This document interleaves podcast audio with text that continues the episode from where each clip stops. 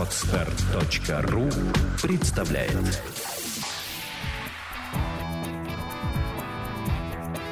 Александра и Андрей Капецки в лучшем психологическом подкасте «Психология, мифы и реальность». Добрый день, дорогие друзья! Мы снова с вами. Записываем мы сегодня подкаст по очередному письму, которое к нам пришло. Очередная жизненная ситуация. Надеемся, вам будет интересно.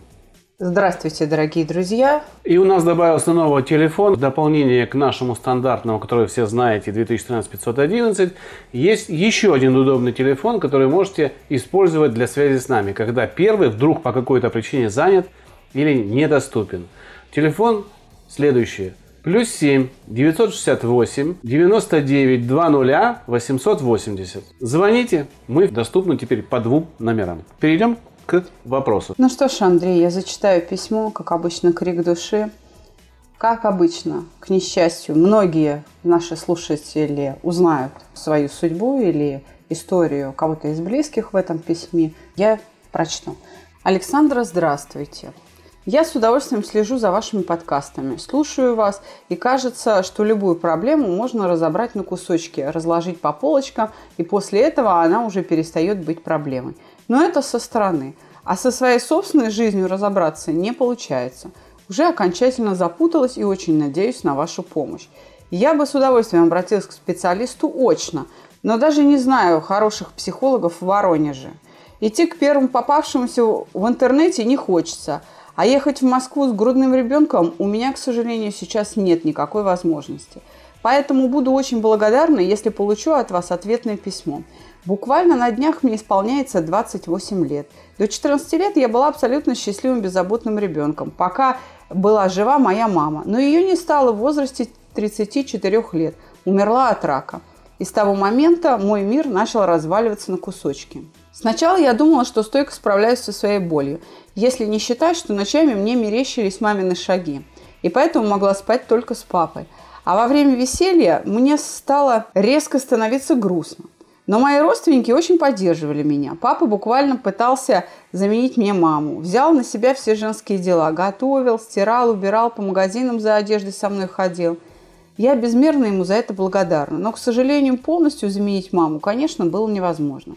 В моем случае время совсем не лечило, а с годами становилось только тяжелее – она ушла так рано, не подготовив меня к взрослой жизни, не научив быть женщиной, мамой, не разделив мои радости и печали. В 20 лет я вышла замуж. Год назад в нашей семье появилась любимая дочка. С ее появлением мне стало не хватать мамы как никогда. Родив ребенка, я осознала, насколько сложен труд матери, насколько я необходима малышу и сколько всего для меня сделала моя собственная мама – с мужем у меня достаточно сложные отношения, у него очень непростой характер. И до недавнего времени я была склонна винить его во многих своих горестях и проблемах.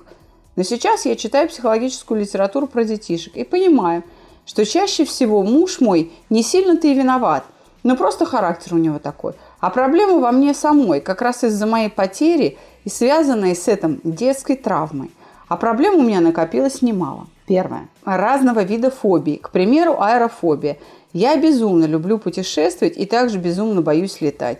Весь полет не могу выкинуть из головы снимки самолетов после крушения. Я вижу опасности в любых местах и предметах, абсолютно нигде не чувствую себя защищенной, даже у себя дома.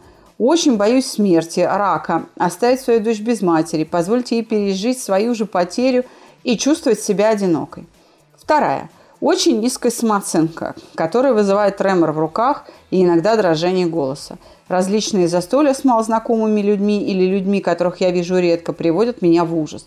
А уж от жидких блюд, которые нужно есть ложкой, я стараюсь всеми правдами и неправдами отказаться, боясь, что все увидят, как у меня дрожат руки. Внутри себя я знаю, что я хорошо выгляжу, у меня неплохое образование, и до декрета я занимала хорошую должность в достаточно крупной компании. И тем не менее, на любых встречах я стараюсь больше молчать, так как все время мне кажется, что любые мои фразы звучат по-идиотски и не в попад. Когда я начала водить машину, мне пришлось очень долго убеждать себя, что я такой же полноправный участник движения и не шарахаться от всех. Видимо, в детстве меня наградили синдромом отличницы. Мне всегда было важно быть хорошей девочкой, за что меня и хвалили. Сейчас хвалить меня некому. От мужа я, наоборот, чаще всего получаю замечания по любому поводу и без. Поэтому и самооценка моя опускается все ниже и ниже. Полная апатия ко всему – это уже третья проблема. Отсутствие желаний и радости – абсолютный депрессняк. До того, как я забеременела, мне казалось, что это что-то возрастное, что мне нужен малыш, кто-то, о ком я буду заботиться, кому дарить любовь. Но я ошиблась. Безумно стараюсь не показывать свое состояние ребенку. Быть для него веселой и счастливой мамочкой. Но эта дыра в душе никуда не делась. В этом году исполнится 14 лет, как не стала моей мамы. То есть я уже почти половину жизни прожила без нее. Но я так и не смогла ее отпустить. До сих пор часто плачу по ней, вижу ее во снах. Очень не хватает человека, с которым можно делиться своими переживаниями, который обнимет в трудный момент и просто будет любить такой, какая я есть. Когда-то я подсознательно ждала этого от мужа, но он всегда слишком занят, чтобы тратить время на такие глупости. Недавно я осознала, что он вовсе и не обязан вести себя как мама. Он мужчина, и у него совсем другие мысли. Но как пережить эту утрату, как, наконец, отпустить ее и научиться жить без нее? Может, вы сможете дать какие-то советы? Также я была бы вам благодарна, если бы вы прокомментировали три проблемы, обозначенные выше. Спасибо, что уделили время и прочитали мое письмо. Спасибо, если найдете время ответить мне, и если вдруг вы знаете хорошего специалиста в Воронеже, не могли бы вы поделиться. С уважением и имя. Понятно. Это такая, значит, типичное наслоение пирог. Да. Давай я спрошу тебя, как ты думаешь, в чем тут дело? Одна проблема потянула за собой э, научение других проблем. И в конечном итоге это привело к третьей проблеме, к апатии. Потому что нет подкрепления в удовольствиях, нет подкрепления в жизни семейной. Человек не получает от жизни удовольствия. То есть его желания и потребности не реализуются в той мере, в которой ему хочется. Конечно, от этого будет у любого человека апатия – и принимать это за болезнь я бы не стал. Это такое научение поведению, которое привело вот к такому результату. Надо начинать с самого первого пункта. И мне кажется, что мы уложимся в минут 10 в ответ, потому что здесь ответ очевиден. Здесь нужно решать проблему номер один, потом проблему номер два, а третья проблема, собственно говоря, исчезнет, потому что начнет поступать приятное подтверждение в ее поведении. Тогда мы просто возьмем следующее письмо. Хорошо, давай. Как ты думаешь, что за переживание в ней застряло? Обида? Конечно. На маму, что она рано ушла? Да. Человек это просто не осознает. Она не осознает, что переживание утраты в ее случае – это обида. И очень обидно, что вот она осталась без матери. Это такое переживание тяжкое, потому что оно неясное. То есть боль утраты она переживает, а пронаименовать правильно переживание не может. И у нее начал происходить вот этот перенос. Папа стал мамой, и это сыграло с ней, ну, как говорят, злую шутку, да. Забота отца усилила вот эту потребность в матери на фоне того, что переживание обиды так и осталось внутри девушки. То же самое произошло с мужем, потому что пример отца, да, и, конечно, ей хотелось, чтобы ее хвалили и так далее. Но она большая умница том, что она решила эту проблему решать, вот так скажем. Она начала там какую-то литературу читать, что-то делать над собой. И поняла, что да, муж это муж, это мужчина, у него совершенно другие заботы, и в чем-то он не виноват. И, возможно, она преувеличивает – не то чтобы то зло, которое он ей несет, а то вот количество замечаний, которые он ей делает. Возможно, она их воспринимает более болезненно, чем следует. Может быть, они и не звучат как замечания, но она очень болезненно на них реагирует. То есть, что происходило все 14 лет? Что внутри э, молодой девушки развивалось вот это переживание обиды, которое превратилось в устойчивый невроз. И 14 лет навык оттачивался и совершенствовался до такой степени, что вытеснил все остальное. Ей до сих пор обидно и горько, что вот она сирота. Как гласит народная мудрость, ребенок сирота без матери, не без отца. Вот без отца он не считается сиротой, да? Поэтому, конечно, у нее проблема-то такая, непростая.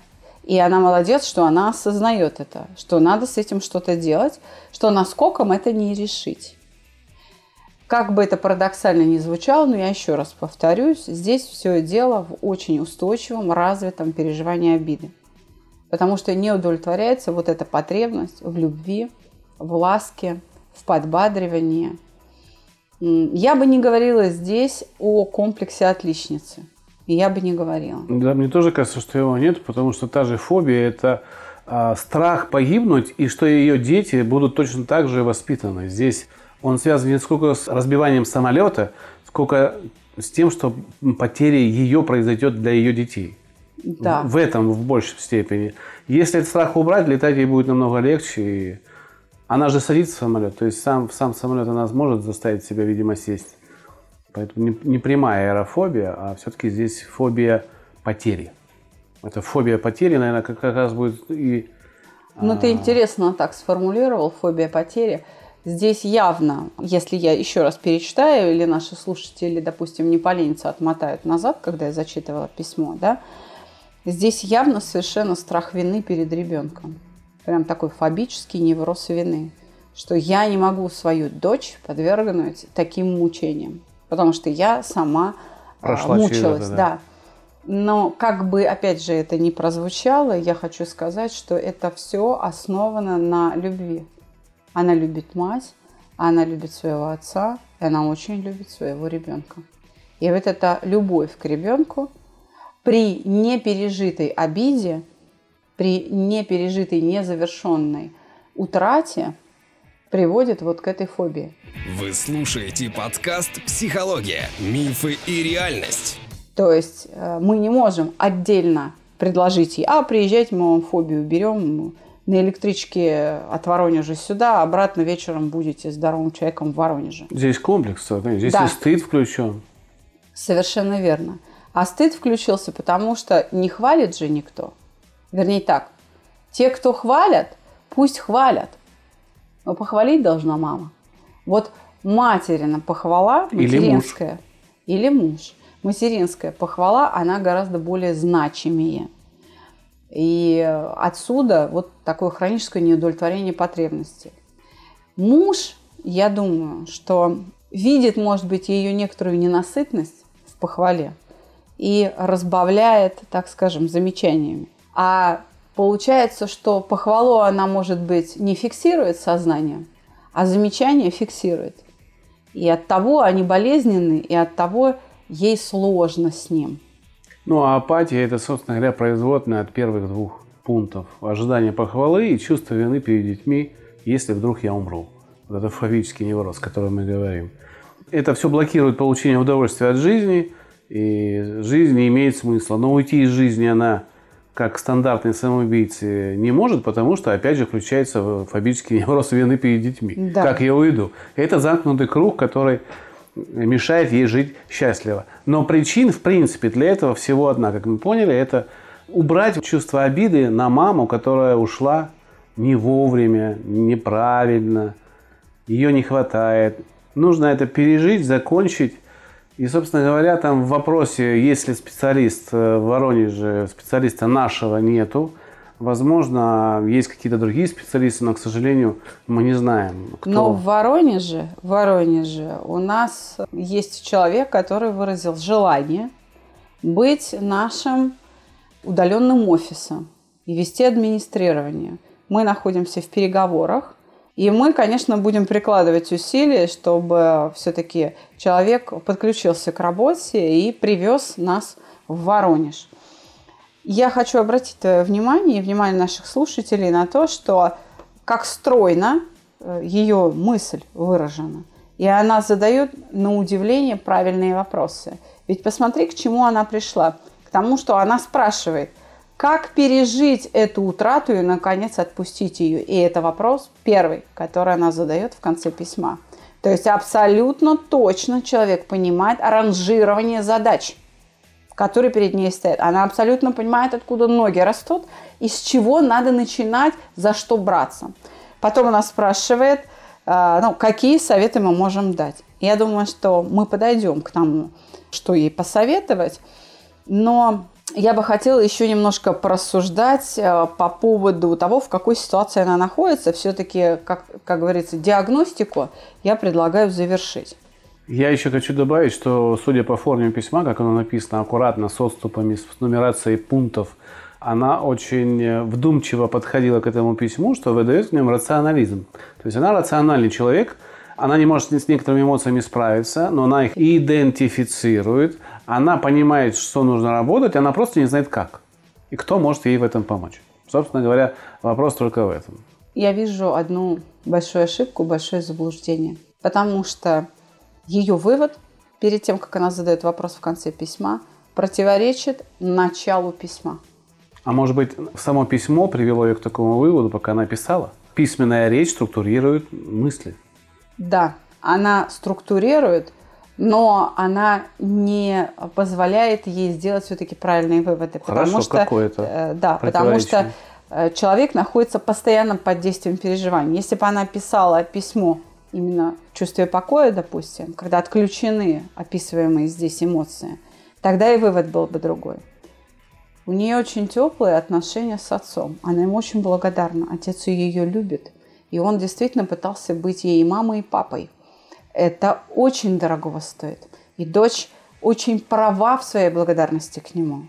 Но она не права вот в чем – очень не хватает человека, с которым можно делиться своими переживаниями, который обнимет в трудный момент и просто будет любить такой, какая есть. То есть она не, у нее нет вот этого переноса на отца, да? Это да. не тот человек. Это ее отец. Он такой человек. Все, что нужно сделать, открыть глаза. Посмотри на него. Это твой папа. Он у тебя есть. Чуть попозже это будет твоя дочь. А если э, раскрыть глаза пошире и проморгаться, то этим человеком еще будет и муж. Этих людей много на самом деле. Этого достаточно. Родственники, как я поняла, поддерживали. Насколько я понимаю, похвала от папы, родственников, мужа, она... Какое сравнение идет с тем, что она ожидает, как бы ее хвалила мама вот это ожидание похвалы от мамы блокирует получение удовольствия похвалы от всех остальных. Именно, как же ты прав. Доминанта, вот это временно господствующий рефлекс. Постоянно вот это а, ожидание вытеснило все остальное. И действительно нужно рассматривать ситуацию как невроз обиды и работать с обидой. Как должна была себя вести мать, чтобы она на нее э, не обижалась. Спасти свою жизнь, остаться в живых. Вот насколько эти ожидания реалистичны. Мы на уроках, рассматривая проблему реалистичности, приводим своим слушателям в пример анекдот про блондинку. Дорогая, ты поставила машину в гараж? Да, частично. Частично. Понимаешь, да? да? То есть вот нужно сосредоточиться на этом. В данном случае ее ожидания к матери вообще нереалистичны. Но осознать их можно только за счет того, что ты повторяешь эти мысли. Как должна была себя вести мама? Может ли она это сделать? Я предлагаю перевести после твоего сейчас замечания разговор вообще об утрате как пережить многим людям эту утрату, потому что это письмо, в принципе, поднимает, наверное, такую большую проблему для большого количества людей, которые живут с этой обидой очень долго, старятся с этой обидой, и их характер очень противный, потому что они все время ждут эту похвалу, а остальные обесценены вокруг них. Ну, в, на, в данном случае мы имеем дело с очень хорошо воспитанной девушкой. А есть же невоспитанные. А есть невоспитанные. Но большая часть тех, кто пережил смерть родителей в юности, в подростковом возрасте, это люди замкнутые. Я пережил смерть родителей в подростковом возрасте в 11 лет. У меня отец умер. Но у меня не было осознания. У меня была обида, почему он ушел. Но он к тому времени уже в семье не жил. Поэтому его смерть была легкой для меня – потому что мое сознание не было так привязано, привязано к нему. Ну, были какие-то выходные, когда мы общались, он катал на машине, но вот этого домашнего уюта, в котором он присутствовал как отец, не было. Поэтому даже слез у меня не было, что для меня странно. Я сейчас вспоминаю это, и... хотя мне было очень жалко, что его нет. Он меня защищал в каких-то ситуациях. Во дворе, когда я был совсем маленький, 7 лет, первый раз пошел, выпал снег зимой, и у меня пацаны забрали санки, старшие, которым было по 15 лет.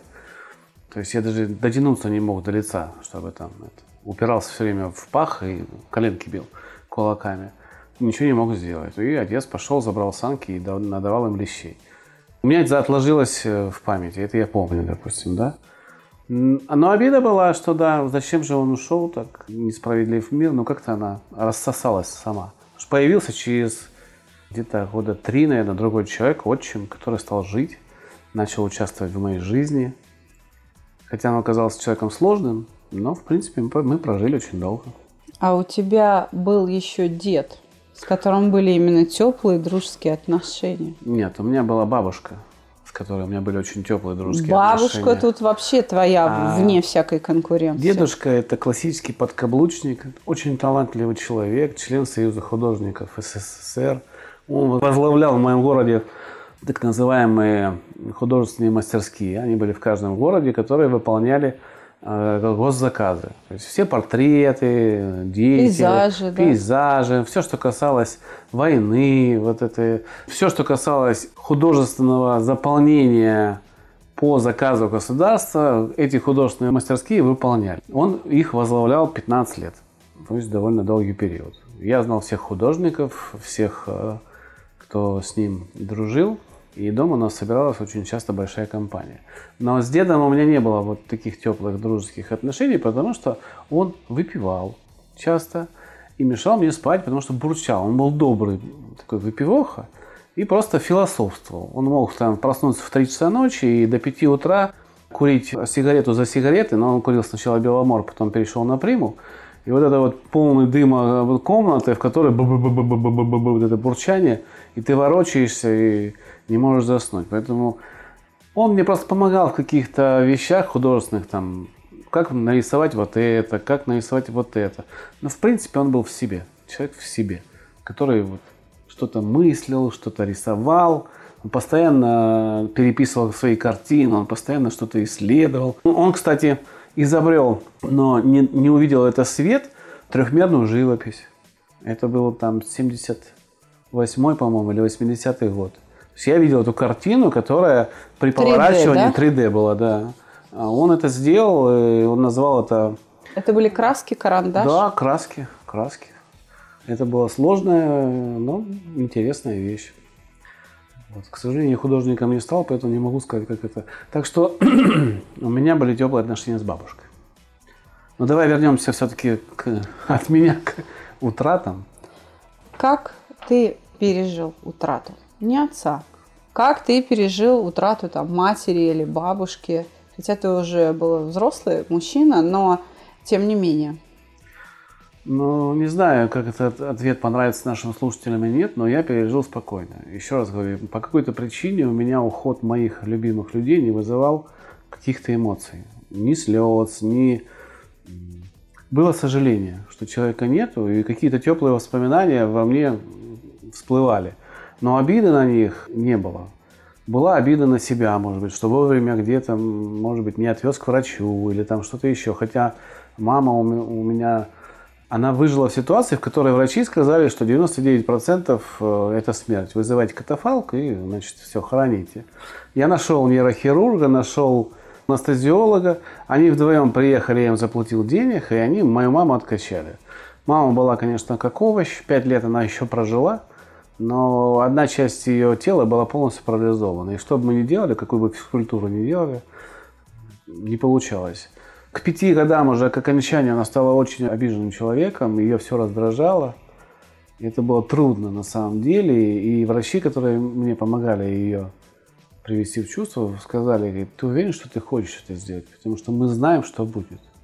Мы знаем, как тяжело тебе будет тот срок, который будет она еще жить. Потому что она будет очень обидчивым человеком. Вот они как в точку попали.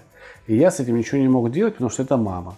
Это вот, ну как здесь уму и сердцу не прикажешь, Конечно. твой родной человек. Но я считаю, что я поступил правильно. Как бы мне тяжело не было, какие бы я там в свой адрес не слышал упреки, мы это все просто переживали. Ну, она умерла, и опять же, да, мне было это очень жалко, сожалительно, но не было слез. Ну, вот такой а вот человек. о чем ты вспоминал? Детство, всегда вспоминаешь детство какие-то, не знаю, поездки, сидение на коленках. То есть что-то хорошее. Да, всегда хорошее, всегда, только хорошее. Вот я на это и хочу обратить внимание наших слушателей, в том числе автора письма, что сосредоточиться нужно не на факте смерти, а на тех приятных воспоминаниях, на том хорошем, что приносила живая мама. Тогда и в твоем сознании она будет живая. Ты о бабушке своей сейчас и о деде своем только что говорил как о живом человеке. Вот мы все слушали, я и наши подписчики, и мы можем даже себе представить этого человека. Он как живой, он оживает. Да, согласен, согласен. Ну, конечно, только доброе, только хорошее. Есть много вещей, которые мне не нравились. Ни в маме, ни в отчиме, ни в бабушке, ни в дедушке. Но это была такая публика, воспитанная войной. Мама моя родилась сразу после войны, поэтому у них другие приоритеты были. Они были по-другому воспитаны, по-другому думали.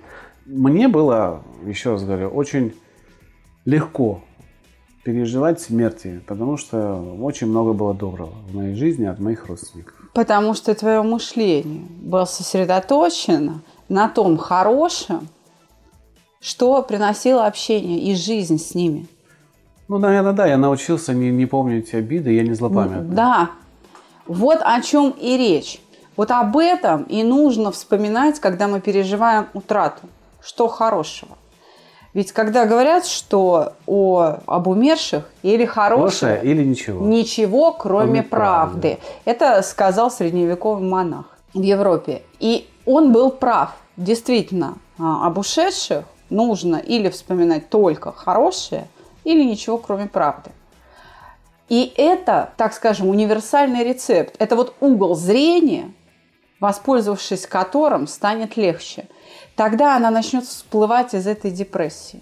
Ну и все И остальные. уже- да, и это потянет за собой больше уверенность в себе, потому что она себя будет чувствовать лучше, она не будет себя чувствовать такой одинокой, беспомощной. И отсюда пройдут фобии, пройдет тремор в руках, А- неуверенность в себе в каких-то компаниях э, людских, да, когда посиделки какие-то идут, и большая открытость в общении. А не может ли получиться так, что вот эти воспоминания хорошие спровоцируют на еще большую обиду?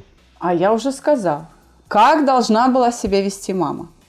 То есть вопрос первый. Как должна была себя вести мама? Чтобы Могла ли на она неё- избежать вот этого случая, Могла ли бы она избежать смерти? Почему она не избежала? И потом начинает вспоминать... Насколько, да, реалистичны эти мои ожидания к матери? Мгм. И потом начинает вспоминать хорошее. Когда ответ Совершенно получен на первый вопрос, переступать ко второму. Да? Совершенно верно. И желательно там банька, как мы всегда говорим, релаксация какая-то. Ну, то есть спокойное состояние. Думать об этом в спокойном состоянии. Совершенно верно. Что еще ей следует сделать? Ей И многим другим. Совершенно верно.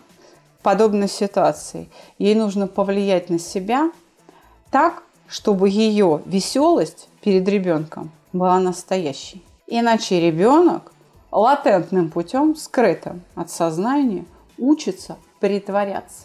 Потому что ребенок это напряжение видит. Но маскируется оно улыбкой. И ребенок будет расти вот в этом ощ- самоощущении в неправильном. То есть он будет улыбаться тогда, когда на душе скребет.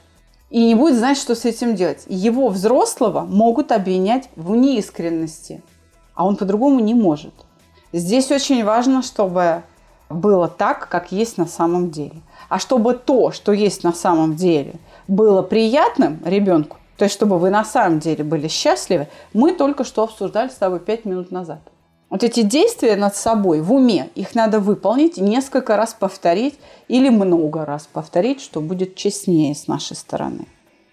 А что делать с фобией, если она останется, даже когда человек проработает чувство обиды, и потом страх, э, вот этот фобический невроз перед детьми, что она погибнет.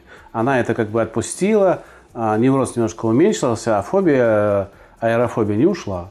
Что и вот в этой ситуации? У нас, по-моему, в страхе был, да, совет на эту тему? Я уже тебе говорила, что это будет уменьшаться по общему принципу. То есть вот эти фобии, которые она поставила как номер один проблему, они, может быть, ею просто легче всего осознаются, лучше осознаются, эти фобии, да, но это не проблема номер один, это последствия номер один от того э, состояния, в котором она живет. Давай, знаешь, что я по тебе спрошу? А, мы сейчас говорим о девушке рациональной, доброй, с хорошим воспитанием.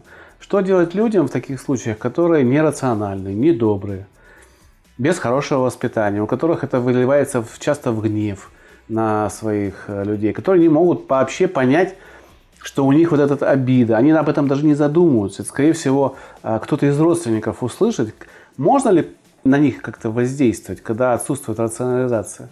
Если человек не агрессивный, ну, плаксивый, горестный такой, то его нужно просто брать за руку, потому что он очень ожидает какой-то посторонней помощи, рассчитывает на нее, даже если не озвучивает, то его просто нужно брать за руку и вести к профессиональному а, психологу, к специалисту, который будет уже дальше этим заниматься. И поверьте мне, такой человек будет очень дисциплинированно ходить, да. работать над собой, но, но, решать проблемы. Но, пожалуйста, без таблеток. Ну, можно к нам прийти. Если же вот такой страдалец настолько плохо воспитан, что отрицает все и агрессивен и бухает да, это может и в 14 лет произойти, и в 14, и в 15 лет подросток может запить там, и... то, к несчастью, для него это его жизнь, это его выбор. Когда мне говорят, что ну как же так, вот нужно за каждого бороться, да, мы боремся за тех, кто просит нас включиться в эту борьбу. Понимаете, насильно мил не будешь, а, насильно в рай не втащишь. Я бы так сказала. Люди, которые живут, в, ну вот по мнению окружающих, плохо или неправильно, в некотором роде нам очень нужны, дабы окружающим неповадно было. Вы слушаете подкаст «Психология. Мифы и реальность». Хорошо, тогда э, я, может быть, обращу твое внимание на то, что а, люди же хотят помочь этому человеку. Может быть, наталкивать, э, как ты говоришь, терпеливо его на какие-то мысли, высказывания. Все равно же с этим человеком приходится жить, его родственникам. Как им пытаться э, воздействовать на, на этого человека, как ослабить вот этот невроз у него, потому что живут они вместе.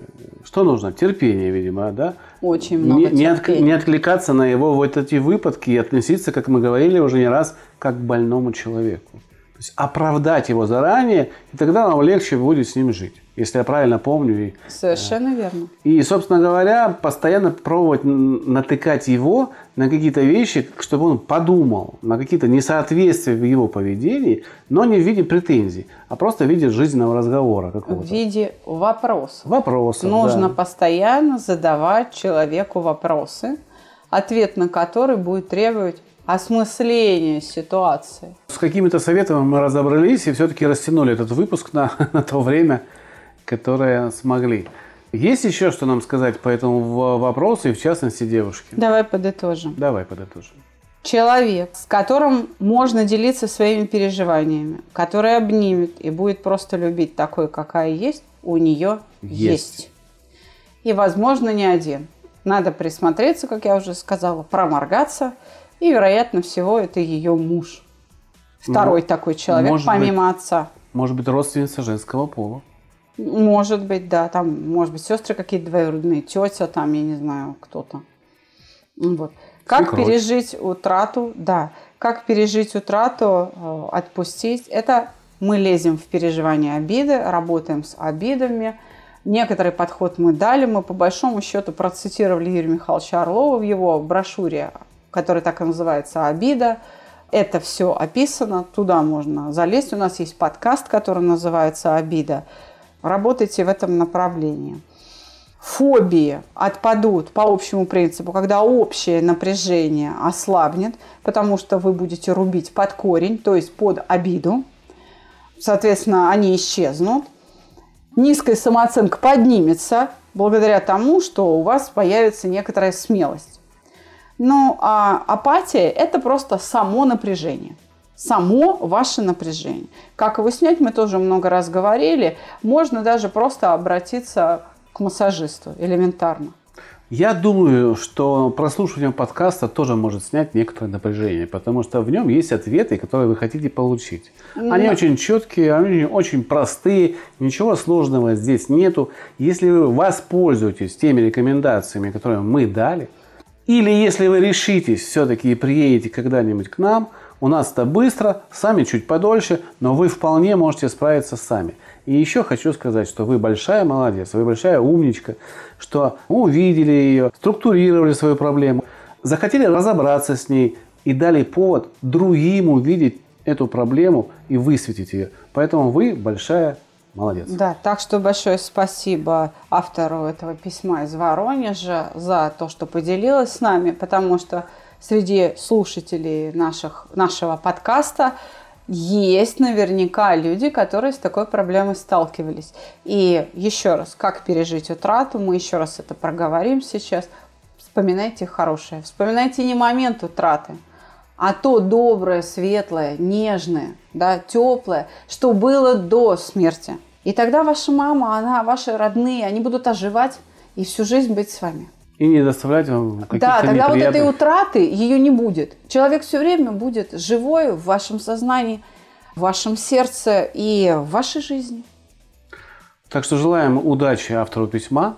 Уверены, что она справится, уверены, что апатия пройдет, в ее жизни появится новый смысл, и она заиграет новыми красками. А мы ждем вас всех на наших уроках. Стоимость все та же, 25 тысяч рублей. Если вы имеете право на какие-либо льготы, которые предоставляет вам государство, мы соблюдаем эти льготы.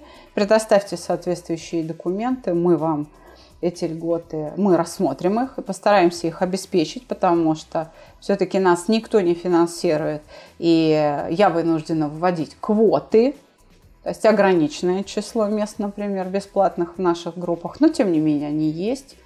И напоминаю, новый телефон, второй, дополнительный для связи с нами.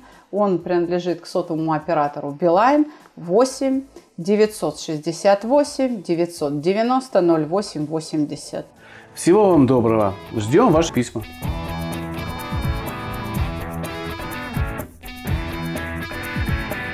Психология, мифы и реальность. Слушайте каждый понедельник и четверг.